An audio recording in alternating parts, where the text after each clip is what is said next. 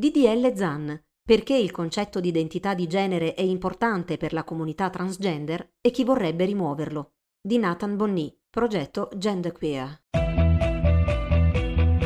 Ti piacciono i nostri podcast e apprezzi il nostro lavoro? Valigia Blu è un blog collettivo, senza pubblicità, senza paywall, senza editori. Puoi sostenere il nostro lavoro anche con una piccola donazione. Visita il sito valigiablu.it. Valigia Blu, basata sui fatti, aperta a tutti, sostenuta dai lettori.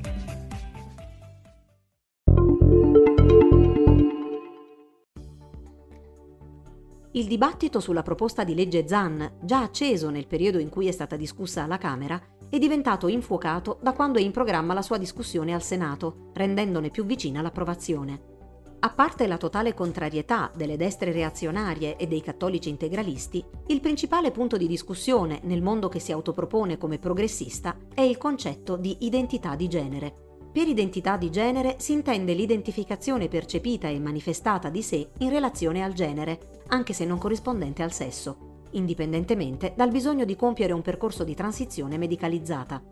Il cosiddetto movimento Gender Critical, principale oppositore della comunità transgender, ha messo insieme anime che su altri temi sono divise. Uomini conservatori, gruppi femminili ad ispirazione cattolica, sentinelle in piedi e no gender, gruppi separatisti lesbici, personalità femminili storicamente di sinistra ed alcune frange del femminismo trans escludente.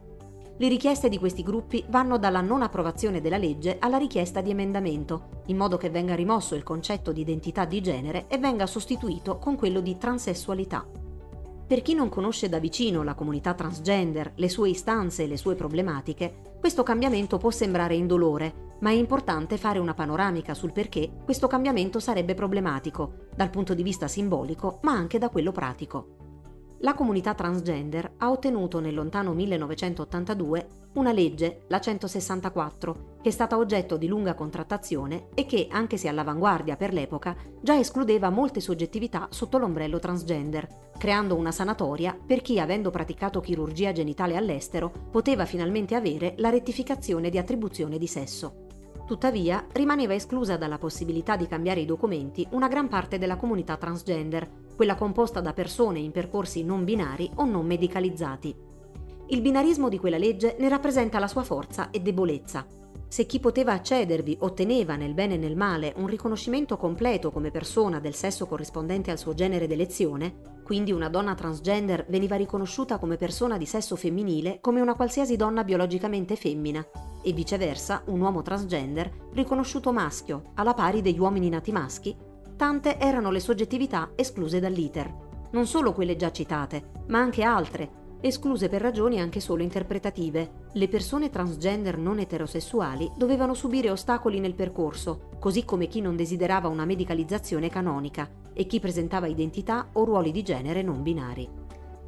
Le sentenze della Corte di Cassazione e della Corte Costituzionale hanno in parte migliorato la situazione, proponendo interpretazioni della legge che permette il cambiamento dei documenti a chi fa semplicemente un percorso ormonale. E gli enti e i consultori preposti all'assistenza durante il percorso alle persone transgender hanno migliorato i protocolli, mostrandosi maggiormente accoglienti verso persone transgender omo e bisessuali e verso persone meno aderenti agli stereotipi di genere legati al genere d'elezione ma ancora adesso l'Italia rimane fanalino di coda per quanto riguarda i diritti delle persone transgender e non binary. Limitare la tutela da atti di discriminazione alle sole persone all'interno dell'iter della legge 164 significa escludere una grande parte di persone da quella tutela. La propaganda gender critical propone una dicotomia tra la persona transessuale, termine che la comunità transgender ha deprecato perché di origine psichiatrica, buona realmente sofferente di disforia e che conduce a un percorso il più possibile binario e medicalizzato, tramite la legge 164, e la persona che si spaccia per transgender solo per ingannare la società. In realtà questa linea di demarcazione tra vere e finte persone transgender non esiste. Sempre più attivist transgender, che a suo tempo hanno fatto un percorso canonico, rifiutano politicamente la parola transessuale e sostengono la libertà di genere al di fuori delle rigide categorie identitarie maschile e femminile e a qualsivoglia obbligo di body modification. ACET, Associazione per la cultura e l'etica transgender, Circolo culturale TBIGL Rizzolari Milano, ex Harvey Milk, Antonia Monopoli, Gruppo Trans Bologna. Inoltre anche il concetto di disforia è ormai obsoleto. Transessualità, transgenerità e non conformità e incongruenza di genere, spiega Laura Caruso, attivista transgender, non sono più patologie mentali per l'Organizzazione Mondiale della Sanità, OMS. Infatti, durante la 72esima Assemblea Mondiale della Sanità, in corso dal 20 al 28 maggio 2019, l'OMS ha ufficialmente adottato l'undicesima revisione della classificazione statistica internazionale delle malattie e dei problemi sanitari connessi, ICD-11, che entrerà in vigore il 1 gennaio 2022. A partire da tale data, l'incongruenza di genere rientrerà tra le condizioni della salute della persona. Attualmente al di fuori della legge 164 dell'82 e che quindi rimarrebbero al di fuori delle tutele della legge ZAN, se passasse l'emendamento del movimento Gender Critical, per i più svariati motivi ci sono. Persone transgender giovanissime, che seppur interessate ad un percorso canonico, ancora non hanno accesso al percorso, ma che sono oggetto, a causa dell'aspetto fisico e dei comportamenti, a bullismo. Le linee di orientamento del MIUR contro bullismo e cyberbullismo includono le discriminazioni per identità di genere persone transgender che hanno forti vincoli che impediscono di iniziare un percorso, persone che verrebbero buttate fuori di casa o perderebbero il lavoro se iniziassero una transizione. Persone che non possono iniziare per ragioni personali o di salute. Persone che a causa del binarismo degli operatori addetti sono scartate dalla possibilità del percorso per ragioni legate a stereotipi di genere o al loro orientamento sessuale persone in lista per entrare nell'iter canonico ma in attesa da anni per via della farraginosità del percorso. Persone che non sentono l'esigenza di prendere ormoni e o che hanno un'identità di genere non binaria. Tutte queste persone, tutt'altro che poco visibili a chi vuole praticare bullismo, mobbing, discriminazione, esclusione, violenza fisica, verbale, quanto non sessuale, sono spesso maggiormente esposte di chi è all'interno di un percorso canonico e le proposte di emendamento della corrente gender critical le lascerebbero esposte a questi rischi. Oltre alle questioni pratiche appena esposte, ci sono tante altre questioni che chiamare simboliche sarebbe riduttivo. Sostituire identità di genere con transessualità, oltre al fatto che come già detto la comunità internazionale ha deprecato questo termine, scegliendo transgenerità, transgenderismo, creerebbe una simmetria con la dicitura di orientamento sessuale perché mai dovrebbe essere usata una logica diversa per persone LGB rispetto alle persone T. Anche volessimo affiancare omosessualità a transessualità, per eliminare questa simmetria, va tenuto presente che omosessualità comprende solo persone omosessuali, mentre orientamento sessuale comprende tutte le sfumature, come la pansessualità e la bisessualità, quindi tutela, ad esempio, dalla bifobia che non sempre proviene da persone eterosessuali, e paradossalmente tutelerebbe anche un etero discriminato se un giorno fosse necessaria questa tutela. Se venissero sostituiti i termini omosessuale e transessuale ad orientamento sessuale e identità di genere, verrebbe richiesta una certificazione esterna alle persone transgender, una perizia, una medicalizzazione, mentre la persona omosessuale procederebbe con un'autodichiarazione, creando una grave asimmetria. È ridicolo che una cosa personale come il coming out sia mediata da una conferma esterna di uno specialista, esterno alla comunità LGBT. Parlare di discriminazioni per identità di genere e orientamento sessuale pone l'accento sul movente e non su motivazioni legate all'identità presunta della vittima, che potrebbe non essere LGBT, ma essere percepita tale, o potrebbe non voler rivelare la sua condizione in fase di denuncia, che altrimenti diventerebbe un interrogatorio per la vittima, non per il colpevole, e potrebbe rinunciare alla denuncia se costretta ad un simile stress.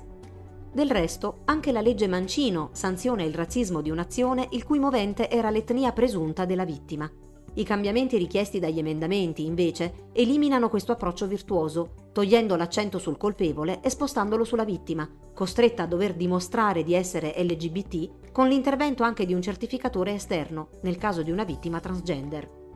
Il movimento Gender Critical cita tante questioni non pertinenti alla legge ZAN, come ad esempio il timore per una riforma della legge 164 del 1982 che includa altre soggettività e diffonde allarmismo rispetto alla paura che chiunque possa cambiare i propri documenti senza che un percorso ormonale imposto ne certifichi la reale intenzione.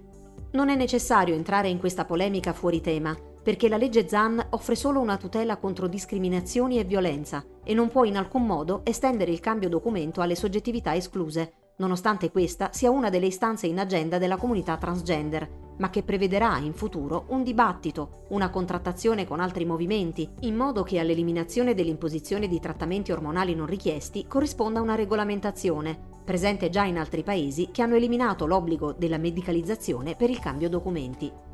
In Irlanda, ad esempio, come fa presente l'attivista Peter Harold, si deve fare una statutory declaration, una dichiarazione davanti a un notaio con penali per dichiarazioni infedeli, in cui si afferma di avere la convinta intenzione, settled and solemn intention, di vivere per il resto della vita nel genere scelto, capire le conseguenze della decisione, fare la dichiarazione della tua propria libera volontà. L'esempio irlandese va solo inteso come uno dei tanti possibili esiti di una mediazione politica tra la comunità transgender, che chiede la libertà di genere, e le soggettività che chiedono una regolamentazione. Se queste precisazioni e regolamentazioni sono necessarie per un processo impegnativo e definitivo come il cambio dei documenti, non ha senso che la tutela da aggressioni e discriminazioni richieda requisiti formali per accedere, perché il bullismo, la discriminazione, il mobbing non guardano tessere e diplomi.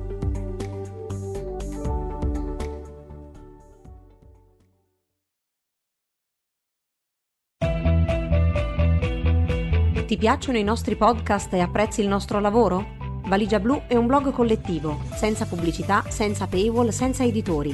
Puoi sostenere il nostro lavoro anche con una piccola donazione. Visita il sito valigiablu.it.